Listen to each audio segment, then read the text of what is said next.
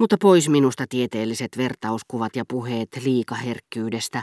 Sanottakoon vain, että meidän ystävyys- ja tuttavuussuhteissamme vallitsee tavanomaisesti turtunut, mutta hetkittäin eloon heräävä vihamielisyys. Yleensä näistä myrkyistä ei sen kummemmin kärsi, niin kauan kuin ihmiset pysyvät luonnollisina.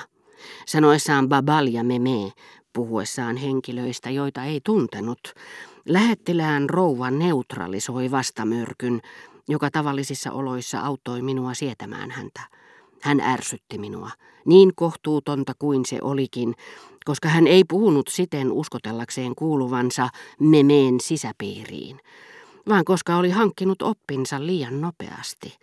Hän oli käynyt läpi luokkansa muutamassa kuukaudessa, sen sijaan että olisi tehnyt sen asteittain. Mutta ajatellessani asiaa tarkemmin, keksin toisenkin syyn haluttomuuteeni viipyä rouvan seurassa. Eihän siitä ollut kauaakaan, kun tämä samainen lähetystöpersoonallisuus oli sanonut minulle harkiten ja vakavissaan, että Germantin ruhtinatar oli hänestä kaikkea muuta kuin sympaattinen. Tulin siihen tulokseen, että oli parempi olla puhumatta koko mielenmuutoksesta. Kutsu sen iltaisiin juhliin oli sen aiheuttanut. Lähettilään rouva oli vilpitön sanoessaan, että Germantin ruhtinatar oli suuremmoinen nainen. Hän oli aina ollut sitä mieltä, mutta koska häntä ei milloinkaan ollut kutsuttu ruhtinattaren luo, hän oli katsonut parhaaksi naamioida moisen laiminlyönnin tahalliseksi ja vakaumukselliseksi poisjäämiseksi. Nyt kun hänet oli kutsuttu, ja kutsuttaisiin todennäköisesti vastakin, hän saattoi antaa ihailulleen vapaan vallan. Kolme neljäsosaa ihmisten toisistaan lausumista mielipiteistä selittyy ilman, että tarvitsee etsiä syitä petetystä rakkaudesta tai poliittisen vallan menettämisestä. Mielipiteet horjuvat. Kutsun saaminen tai kutsumatta jääminen ratkaisee asian. Sitä paitsi kuten Germantin paronitar asian ilmaisi osallistuessaan kanssani kutsuvieraiden katselmukseen, Turkin lähettilään puoliso oli näyttävä. Hän oli ennen kaikkea hyödyllinen. Seurapiirien todellisia tähtiä väsyttää niissä esiintyminen. Niiden, jotka heitä haluavat nähdäkseen, on siirryttävä vallan toiselle pallonpuoliskolle, missä he ovat suurin piirtein yksin. Mutta ottomaani diplomaatin rouvan kaltaiset vastaseurapiireihin päässeet naiset jaksavat loistaa niissä, etten sanoisi, joka puolella yhtä aikaa. Heistä on hyötyä sen tapaisissa tilaisuuksissa kuin iltajuhlissa tai tanssiaisissa, minne he mieluummin antaisivat raahata itsensä vaikka kuoleman kielissä, kuin jäisivät niistä pois. Näihin statisteihin voi aina luottaa. He palavat halusta osallistua juhlaan kuin juhlaan. Niinpä typerät nuoret miehet jotka eivät tiedä, että kysymyksessä ovat epäaidot tähdet, näkevätkin heissä tyylikkyyden huipentuman, ja heille täytyisi pitää kokonainen oppitunti, jotta he tajuaisivat, mistä kumman syystä heille täysin tuntematon Madame Standish, joka maalaa tyynyjä syrjässä seurapiirien menosta, on vähintään yhtä huomattava nainen kuin Dudevillen herttuatar. Jokapäiväisessä elämässä Germantin herttuattaren silmissä oli hajamielinen, vähän alakuloinen katse. Hän sytytti sen säteilemään henkevyytensä liekillä, vain joutuessaan tervehtimään jotakin ystävää.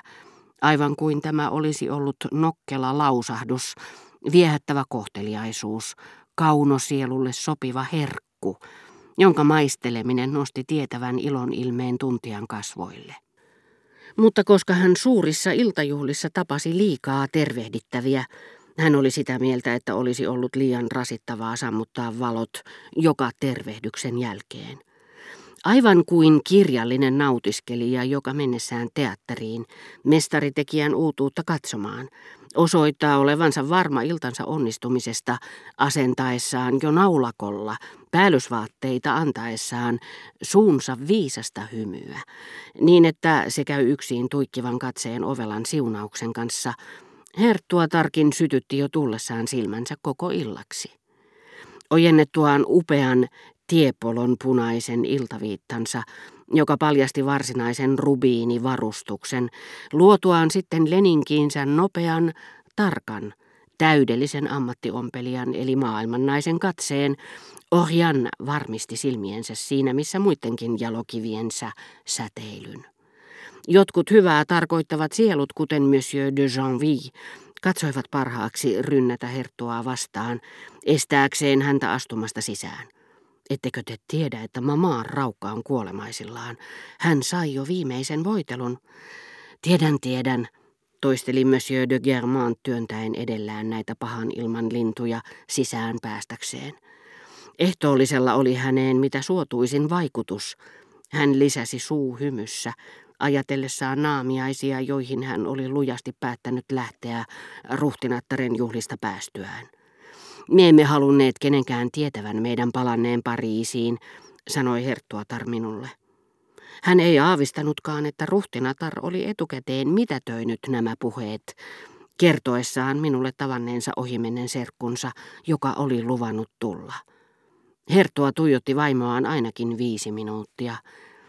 Kerroin Orjanelle, minkälaisia epäilyksiä teillä oli. Nyt kun Herttuatar näki, ettei epäilyksillä ollut sijaa, ettei hänen tarvinnut ryhtyä mihinkään toimenpiteisiin häivyttääkseen ne, hän väitti niitä järjettömiksi. Kiusoitteli minua pitkään.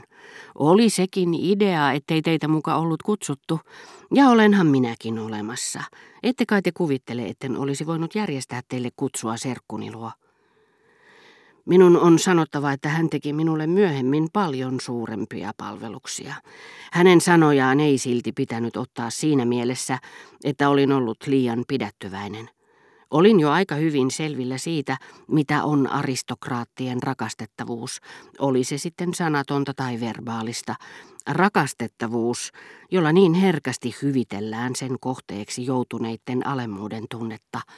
Hyvitellään, mutta ei kokonaan hälvennetä. Eihän rakastettavuudella muutoin enää mitään virkaa olisi. Te olette samanarvoinen kuin me, tai parempikin tuntuivat germantit sanovan joka teollaan, ja he sanoivatkin sen niin ystävällisesti kuin kuvitella saattaa, jotta heitä rakastettaisiin ja ihailtaisiin, mutta ei siksi, että heitä uskottaisiin. Tämän rakastettavuuden vertauskuvallisen luonteen tajuaminen oli heistä hyvän kasvatuksen merkki. Huonosti kasvatettu oli se, joka luuli sitä todelliseksi.